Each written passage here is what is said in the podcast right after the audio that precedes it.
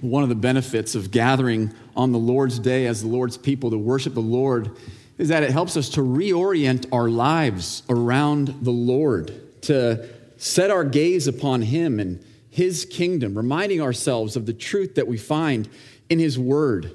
During the week, we are pulled in a lot of different directions. We have a lot on our plate. We carry burdens. We deal with trials.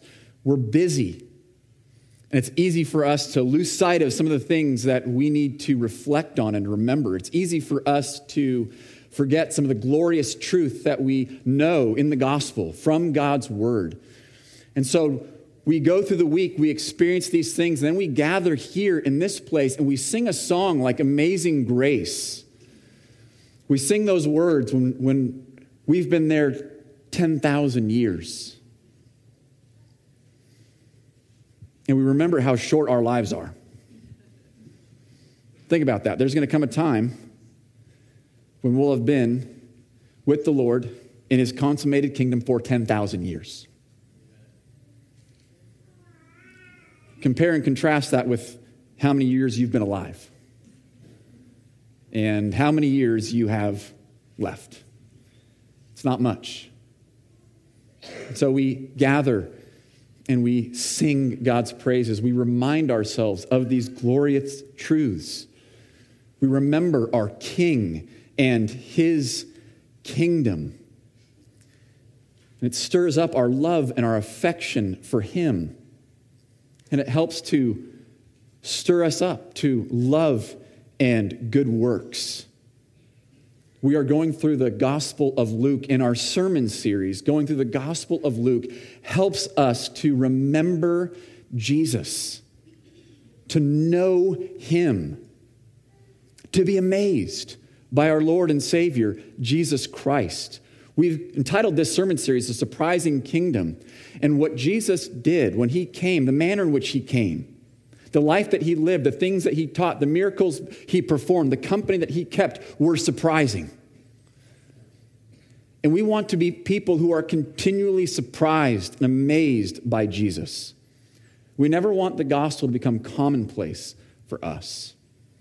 And so we pray that as we continue to work our way through the gospel of Luke, we would know Jesus more we would grow in our understanding of what it means to follow Jesus as one of his disciples. So far in Luke's gospel, we've read about events that have led up to the beginning of Jesus' public ministry. Luke's gospel, by the way, is the longest book of the New Testament and provides us with so many wonderful details about the, the life and the ministry of Jesus. And so far, we have learned about events that took place before he was born. We've learned about the events that surrounded his birth, what happened shortly after his birth. We've got a little sneak peek of what his life was like when he was 12. And then we jumped ahead to his baptism by John.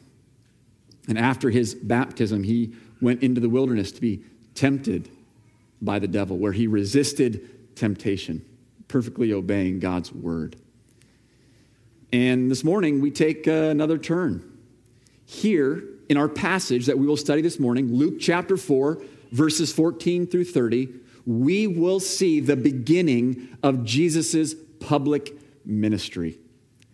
And right up front, Luke begins to give us a picture, an idea, a hint of what is coming. He begins to give us a preview of what Jesus will experience in his ministry what he will do and how some people will respond. So, our text this morning is Luke chapter 4, verses 14 through 30. I'm going to go ahead and read this. I encourage you to follow along.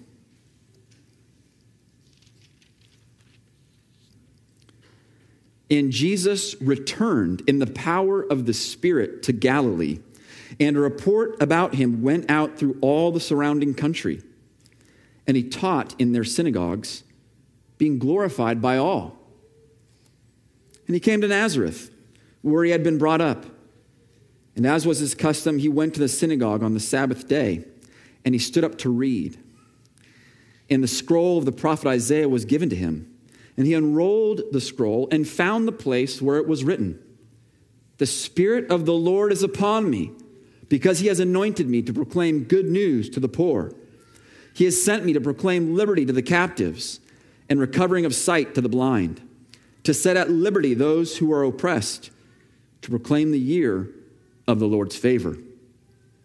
And he rolled up the scroll and gave it back to the attendant and sat down. And the eyes of all in the synagogue were fixed on him. And he began to say to them, Today, this scripture has been fulfilled in your hearing. And all spoke well of him and marveled at the gracious words that were coming from his mouth. And they said, Is not this Joseph's son? And he said to them, Doubtless you will quote to me this proverb Physician, heal yourself. What we have heard you did at Capernaum, do here in your hometown as well. And he said, Truly I say to you, no prophet is acceptable in his hometown. But in truth, I tell you, there were many widows in Israel in the days of Elijah, when the heavens were shut up three years and six months, and a great famine came over all the land.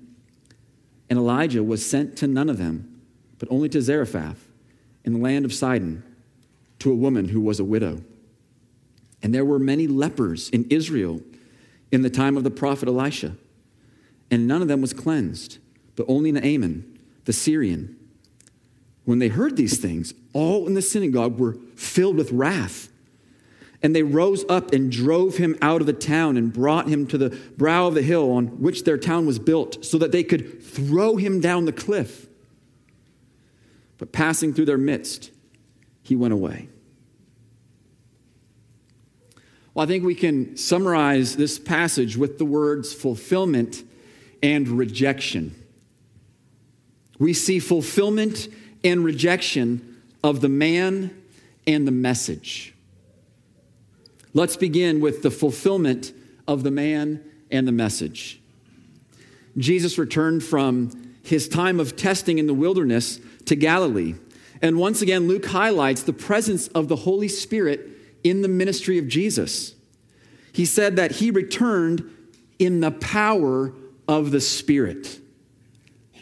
The devil had tempted him, but had failed to weaken him And verses 14 to 15 indicate that his public ministry got off to a good start. We read that he went around proclaiming and teaching, and he was being glorified by all. Again, up until that point, he lived his life in relative obscurity. He was not widely known. The first public event was his baptism, which probably that got people talking about him. But then there was this period where he went away, away from the crowd, away from the people for 40 days.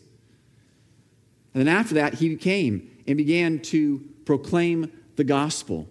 And word began to spread about him. And he was being glorified by all. People were responding positively to his preaching. And what we see is that preaching and teaching were central to the ministry of Jesus. And we're going to see this next week in Luke chapter 4, verse 43, where Jesus said, I must preach the good news of the kingdom of God to the other towns as well, for I was sent for this purpose. He must go and preach and teach. He was sent for this purpose. He was sent for the purpose of proclaiming the good news of the kingdom. Of course, we will also see next week and in the rest of Luke's gospel that his preaching was accompanied by compassionate and miraculous deeds. While in his hometown of Nazareth, he went to the synagogue as was his regular practice. But here, Luke slows the narrative way down. So he covers um, the early part of his ministry with just a couple of phrases. He went about teaching, proclaiming, he was glorified by all. But when it comes to this account in Nazareth, Luke slows the narrative down and begins to give us more detail. Jesus was given a scroll. He stood up, he unrolled it. He found the place where it was written. He read it. He rolled it back up. He gave it to the attendant. He sat down. All the eyes were fixed on him. Do you see the detail that Luke gives us in this account? He's calling attention to the events here. He's wanting us to pay attention. He is saying what took place here is significant. You need to understand this. So, what happened? While he was in the synagogue, he was handed the scroll, and he opened it up and read a passage from the book of Isaiah. Now, throughout the book of Isaiah, we learn about a figure whom the Lord promised to send to his people. One of the ways this figure is described is with the title Messiah. The Hebrew word translated Messiah means anointed one. In the Old Testament, we see various people who were anointed with oil for specific roles such as priests and kings. The prophet Isaiah foretold of a coming deliverer chosen by the Lord to redeem Israel, who was then referred to as the anointed one or the Messiah. In Isaiah chapter 11, verses 1 and 2, we read, There shall come forth a shoot from the stump of Jesse, and a branch from his roots shall bear fruit, and the Spirit of the Lord shall rest upon him the spirit of wisdom and understanding, the spirit of counsel and might, the spirit of knowledge and of the fear of the Lord. Jesse was the father of King David, and the shoot coming forth from the stump of Jesse is a reference to the descendant of David, who will be a king ruling over an eternal kingdom. In other words, the Messiah who would come would be God's chosen and anointed king. In Isaiah 42, verses 1 and 2, we read, Behold, my servant whom I uphold, my chosen, in whom my soul delights. I have put my spirit upon him. He will bring forth justice to the nations. The Messiah was the servant of the Lord, upon whom was the Holy Spirit. There are numerous passages in Isaiah that describe the servant of the Lord, who he is, and what he will do.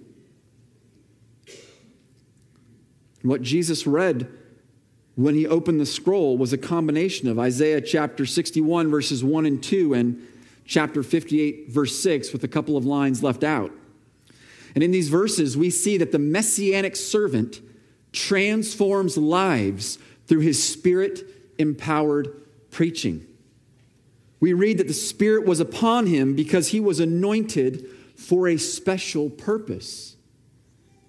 So the Messiah, the servant of the Lord, would not be anointed with oil as many others were, but would be anointed with the Holy Spirit. We've already seen in Luke's gospel that Jesus was anointed by the Holy Spirit at his baptism. And after Jesus read from Isaiah, he boldly declared that the wonderful verses he read were fulfilled in his preaching.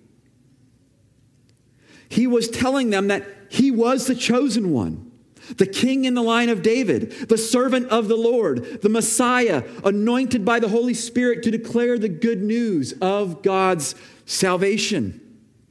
Jesus is the one who has come in fulfillment of all the prophecies. He was the long awaited Messiah. Jesus, the eternal Son of God, who took on flesh by adding to himself a human nature, is the man in whom all these prophecies find their fulfillment. He told the people, You have been waiting for the servant of the Lord. You have been waiting for the Messiah. You have been waiting for God's chosen and anointed king who would come in the power of the Holy Spirit to proclaim the, the good news. And now I'm telling you that I am He. He told them, I am the one you have been waiting for. I have come as God promised. And one of the things that is important for us to understand as followers of Jesus is the way the Old Testament points to and finds fulfillment in Christ. Jesus was saying all these passages, all these prophecies, all the things the Lord foretold have come to pass in me. As followers of Jesus, that changes the way that we read the Old Testament scriptures. When we read the Old Testament scriptures, we know and understand and believe that they point to and find their fulfillment in Jesus. Praise the Lord. He is the one. So, what was the message he delivered? He proclaimed that a new era was dawning and the time of God's salvation had arrived. What the Lord promised long ago was coming to pass, but he was not declaring it as a passive observer. He was not saying, Hey, look at this thing that's happening over here. Do you see it? No, he was saying, I am the one who is bringing this to bear. This is coming to pass in and through me. In Jesus, the poor receive good news, the brokenhearted receive healing, the captives are set free, and those bound are released. Indeed, the messianic servant proclaims the year of the Lord's favor. Jesus described the Lord's salvation using language that would be familiar to his Jewish audience. It would be familiar not only because he was quoting from Isaiah, but because the language Isaiah used pointed back to an institution of Israel called the year of Jubilee. The Lord instituted the year of Jubilee in Leviticus chapter 25, verses 8 through 34. And the year of Jubilee was to occur every 50 years. Listen to Leviticus chapter 25, verses 8 through 12, which says, You shall count seven weeks of years, seven times seven years, so that the time of the seven weeks of years shall give you 49 years. Then you shall sound the loud trumpet on the tenth day of the seventh month. On the day of atonement, you shall sound the trumpet throughout all your land. And you shall consecrate the fiftieth year and proclaim liberty throughout all the land to all its inhabitants. It shall be a jubilee for you, when each of you shall return to his property, and each of you shall return to his clan. The fiftieth year shall be a jubilee for you. In it you shall neither sow nor reap what grows of itself, nor gather the grapes from the undressed vines. For it is a jubilee. It shall be holy to you. You may eat the produce of the field. In the 50th year, every 50th year, the Israelites were to return to the land of their possession, their ancestral property. And the Israelites who were sold to become indentured servants were to be released and sent home. If someone were in dire straits and they sold their ancestral land, their property, there would be a time in the future that it would be returned to them.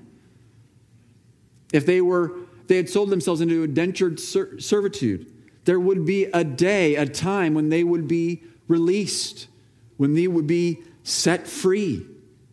Think about the relief for those who were in that situation, who were under those circumstances, who were in financial hardship. Think about that relief that they could look forward to in the year of Jubilee. The year of Jubilee was a time of restoration, liberation, and new beginnings, especially for those who were downtrodden and hard pressed. Well, as great as that was, Jesus was proclaiming something immeasurably greater. With the coming of Jesus, the Lord was bringing salvation to his people, not merely from temporary economic hardship or oppression, but from the oppression of sin, Satan, and death. In Jesus, God's people would be finally and fully restored, healed, and truly liberated, with their debt of sin completely forgiven. The year of the Lord's favor had arrived. He did not say that the restoration the Lord promised had been fully consummated, but that the new age had begun with his arrival. This good news was proclaimed by Jesus. And this good news proclaimed by Jesus gets to the heart of Christianity.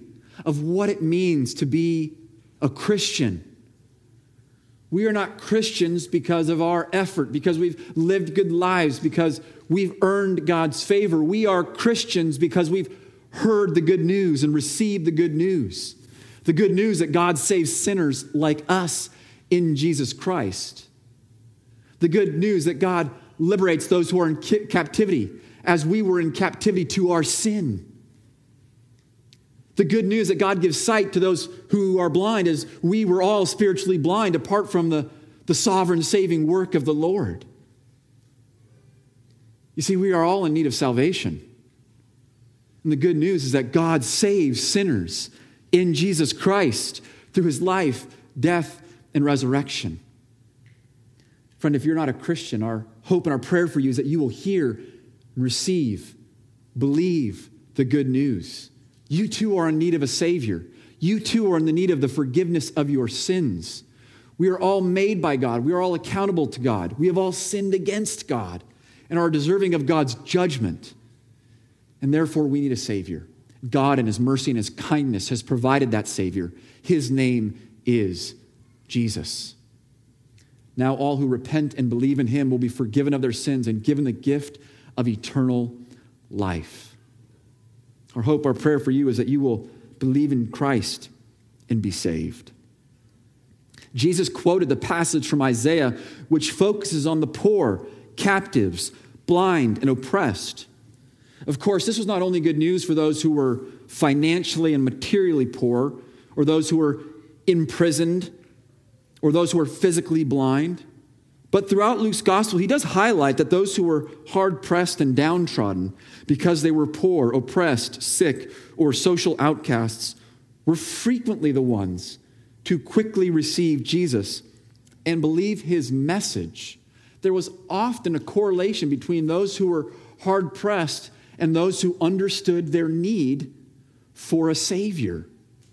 Those who were in hardship tend to be aware and understand I need help. Being in those hard situations where they're hard pressed tends to kill pride. Tends to put people in a place of saying, Lord, I need help. I am in need.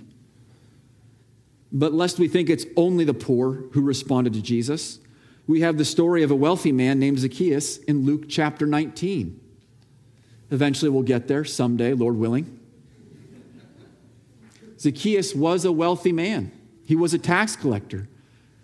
He was so eager to see Jesus that when Jesus was walking down a road, Zacchaeus ran ahead to climb up in a tree because he was short and there was a crowd around Jesus that prevented him from seeing him. In other words, Zacchaeus, who was wealthy, was willing to look like a fool in order to see Jesus. He was willing to humble himself to get a glimpse. And when Jesus stopped and said, Zacchaeus, come down, I want to stay at your house, Zacchaeus quickly responded and said, Look, Lord, if I've cheated anyone, I'll repay them four times. And I'm going to give away half of everything I, I have to the poor. He quickly recognized his need. He quickly received Jesus. By God's grace, he understood his need. And that's what we see here is that we all must understand our need. Oftentimes, but not always, it is the case that when you are in hardship, in trial, you're better able to see that need. But regardless of your situation, your circumstance, we all need to recognize that we are those who are captive, that we are those who are in bondage, that we are those who are blind, that we are those who cannot save ourselves, that we are utterly destitute apart from the gracious hand of the Lord. We need the Lord to intervene for us. We need Him to save us. We need Him to set us free. We need Him to give us sight. We need God to give us that humility so that we respond to Christ, receiving Him in His message. The good news is proclaimed to all, and those who understand their true condition will receive it as good news. Well, what we see in these verses is that Jesus is the Messiah who came in fulfillment of all the prophecies, and he proclaimed the good news of God's salvation, which is good news for all who receive him. Friends, Jesus is the only one who can save us. He is the only one who can set us at liberty. He is the only one who can give us sight to see and behold God. He is the only one who can de- deliver us from the bondage of sin, Satan, and the world. Question is how will you respond to Him? Do you recognize your need for Him? Do you go to Him to get everything that you need? In our passage, we also see the rejection of the man and the message. The initial responses to Jesus are described positively. In verse 15, we read that he was being glorified or praised by all. Word was beginning to spread. People were hear about, hearing about him. They were speaking positively of this preacher who had come onto the scene. Even in Nazareth, we see the members of the synagogue giving Jesus their undivided attention. All eyes were fixed on him. They wanted to hear what he had to say. We even read that they spoke well of him and marveled at his gracious words.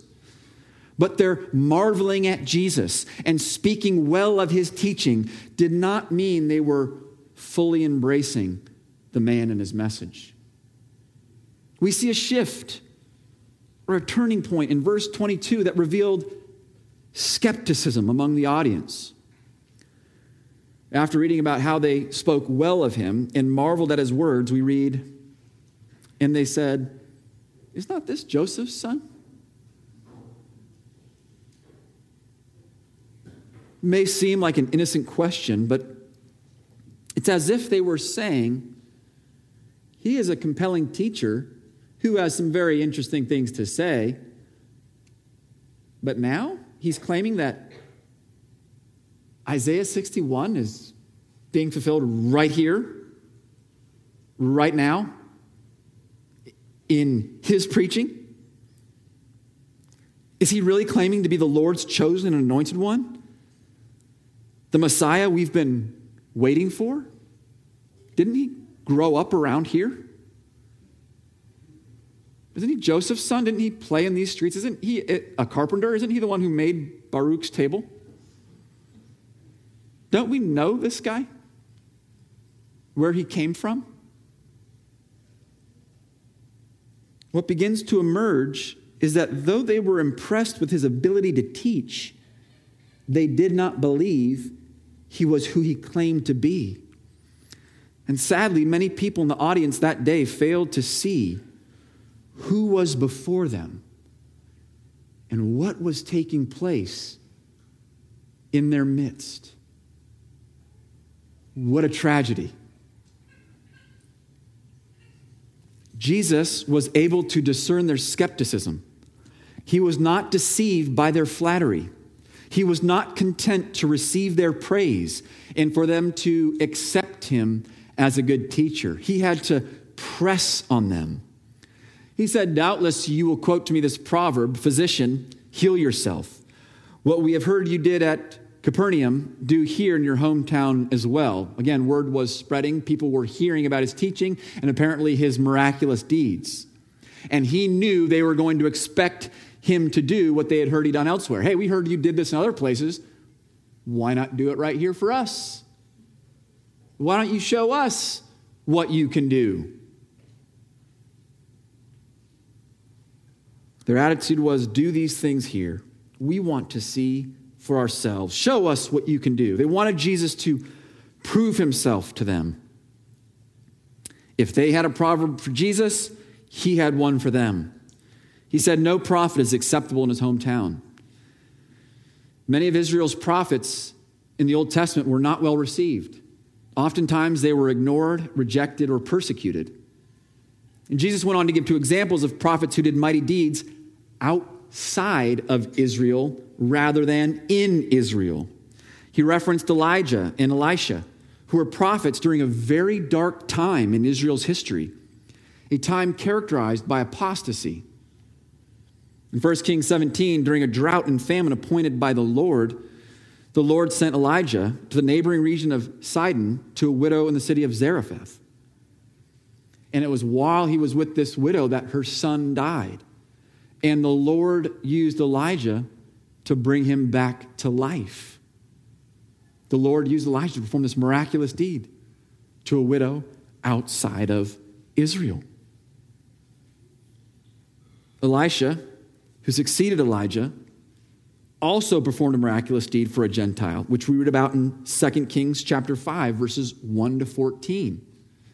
There was a commander of the Syrian armored, uh, army named Naaman who had leprosy, and he went to Elisha. And eventually, it was through Elisha's uh, instructions, the Lord used Elisha to eventually heal him of his leprosy. This was an enemy of the Lord's people. The Syrians raided the Lord's people. They attacked them, they did acts of violence against them, and yet the Lord used Elisha to bring healing to one of the enemies of the Lord's people. And Jesus brings this up. And the point that he was making was that, hey, there, there were plenty of widows in Israel. At the time of Elisha, the Lord could have sent Elijah too, but he didn't. There were plenty of people with leprosy in Israel. The Lord could have sent Elisha to, but he didn't. But he did heal this commander of the Syrian army. And in the synagogue that day, he was comparing those situations with the situation in Nazareth. Brothers and sisters, that was a hard word. Darrell Bock writes this remark is strong for two reasons. A, it compares the current era to one of the least spiritual periods in Israel's history. And B, it suggests that Gentiles who were intensely disliked among the Jews were more worthy of ministry than they were. Jesus warns that failure to respond positively to him risks making the doubting generation equal to the worst days in Israel's history. Wow. When Jesus began to get resistance from the crowd in the synagogue there at Nazareth, he didn't throttle back. He didn't go, well, maybe that's enough for today. They think I'm a good teacher. That's good enough for now. That's something we can build on. Let's just step it back, take it from here. No, Jesus did not throttle back. Instead, he pressed in. He pushed on them. He warned them. If you don't receive me, you are in danger. It was a hard word. It was not well received. What did they do?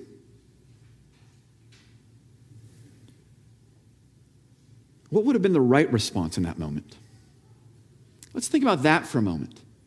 What would have been the right response for the people in the synagogue that day? The right response would for, that, for them to humble themselves and go, Whoa, we better rethink this we better examine ourselves and we better consider who is before us. We better take this seriously.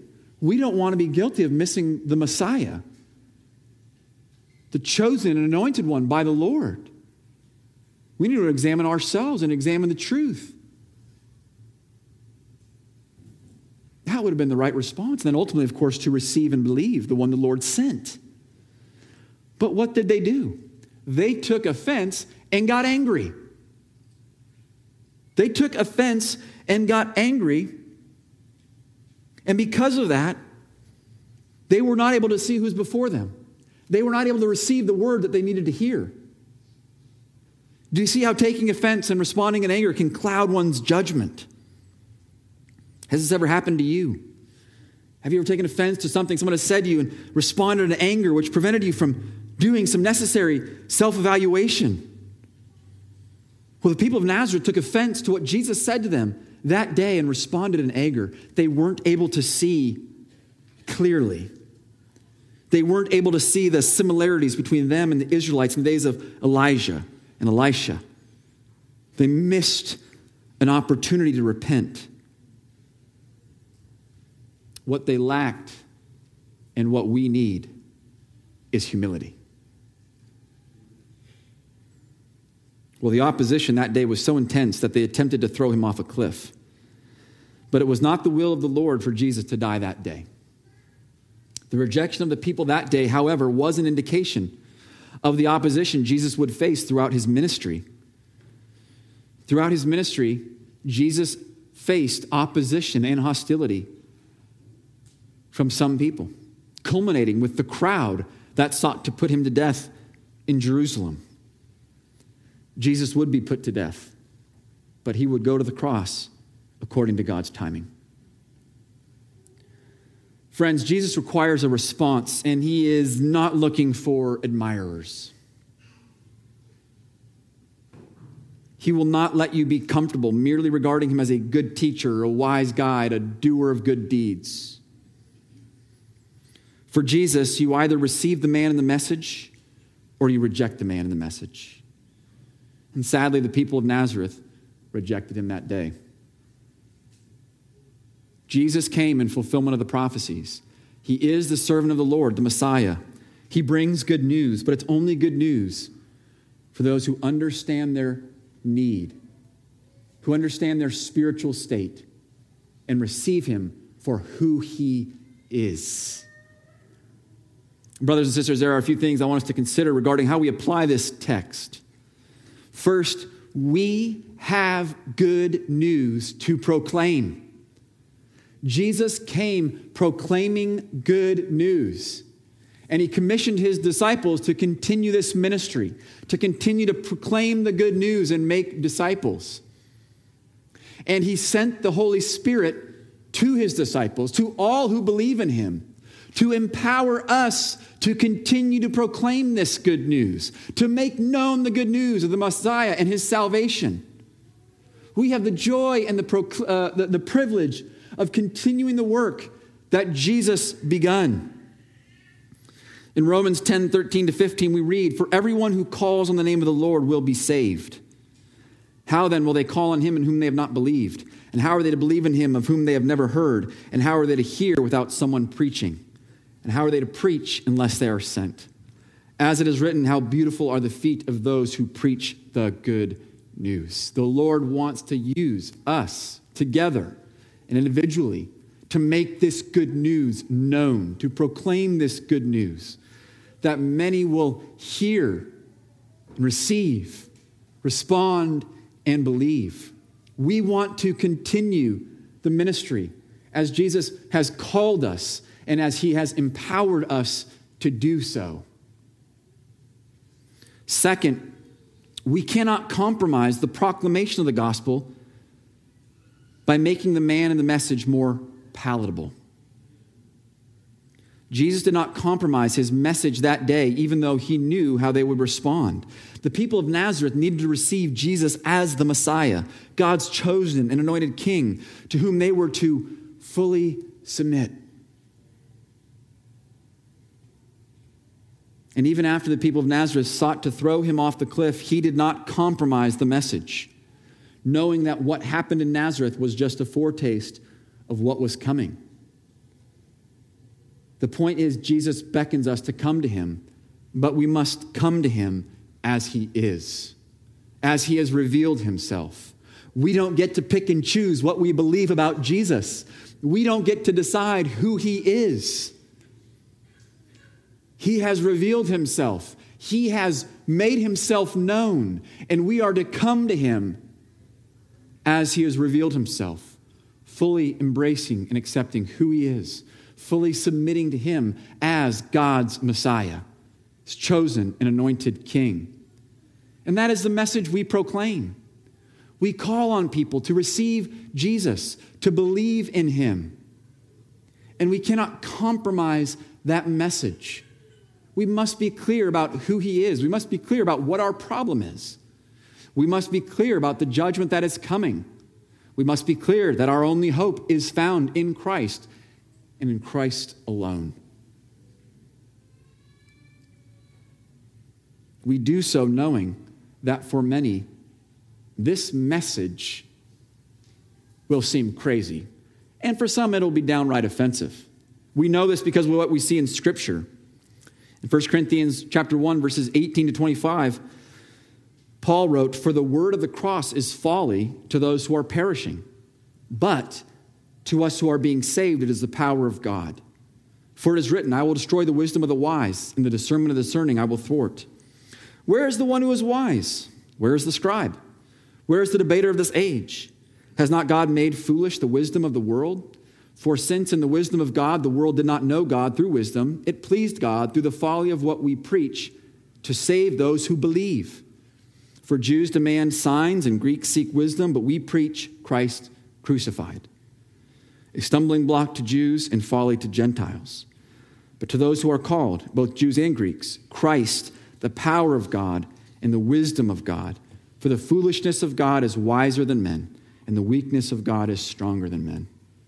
The message of the gospel will be a stumbling block for many, just as it was a, stumbling block for the people in Nazareth that day. Yet, we don't compromise that message. We don't try to make Jesus more palatable. No, we trust that the gospel is the power of God. And so we want to be clear on making that gospel known and speaking the truth of that gospel so that those who hear will experience the power of God for salvation. Even when there's those who will take offense, even when there are those who will consider it folly.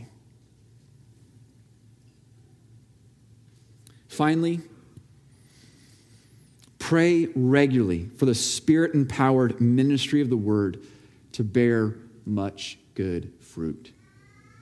As we have already seen, Luke calls attention to the role of the Holy Spirit. Jesus came and proclaimed the good news in the power of the Spirit. And now Jesus gives the gift of the Holy Spirit to all who believe in him. And, brothers and sisters, it is the will of Jesus for the Spirit empowered ministry of the Word to continue. One way we can all apply this text is to pray for the spirit empowered ministry of the word to bear fruit in our lives, in our church, and in our community. Pray that the spirit empowered ministry of the word, which comes not only from the preaching, but certainly, Lord willing, through the preaching, but also through our times of studying the Word together in Bible studies and small groups and one on one discipling relationships and evangelistic opportunities and the various ministries of the church. Pray that the Spirit empowered ministry of the Word will con- continue to change and transform lives. We have seen how the Spirit empowered ministry of the Word changed and transformed lives in the ministry of Jesus, even though there were some who rejected him. Many lives were transformed, and we pray that will continue. We pray that will continue here within our church family, within many other faithful churches in our community. We pray that we will see sinners come to faith in Jesus Christ. They will know the power of the gospel for themselves. We pray that we would be continually changed and transformed more and more into the likeness and image of Jesus through the spirit empowered preaching of the word. Brothers and sisters, let's pray. Let's pray that that will continue. Let's pray that what Jesus began will continue through his people and through the church. Let's pray.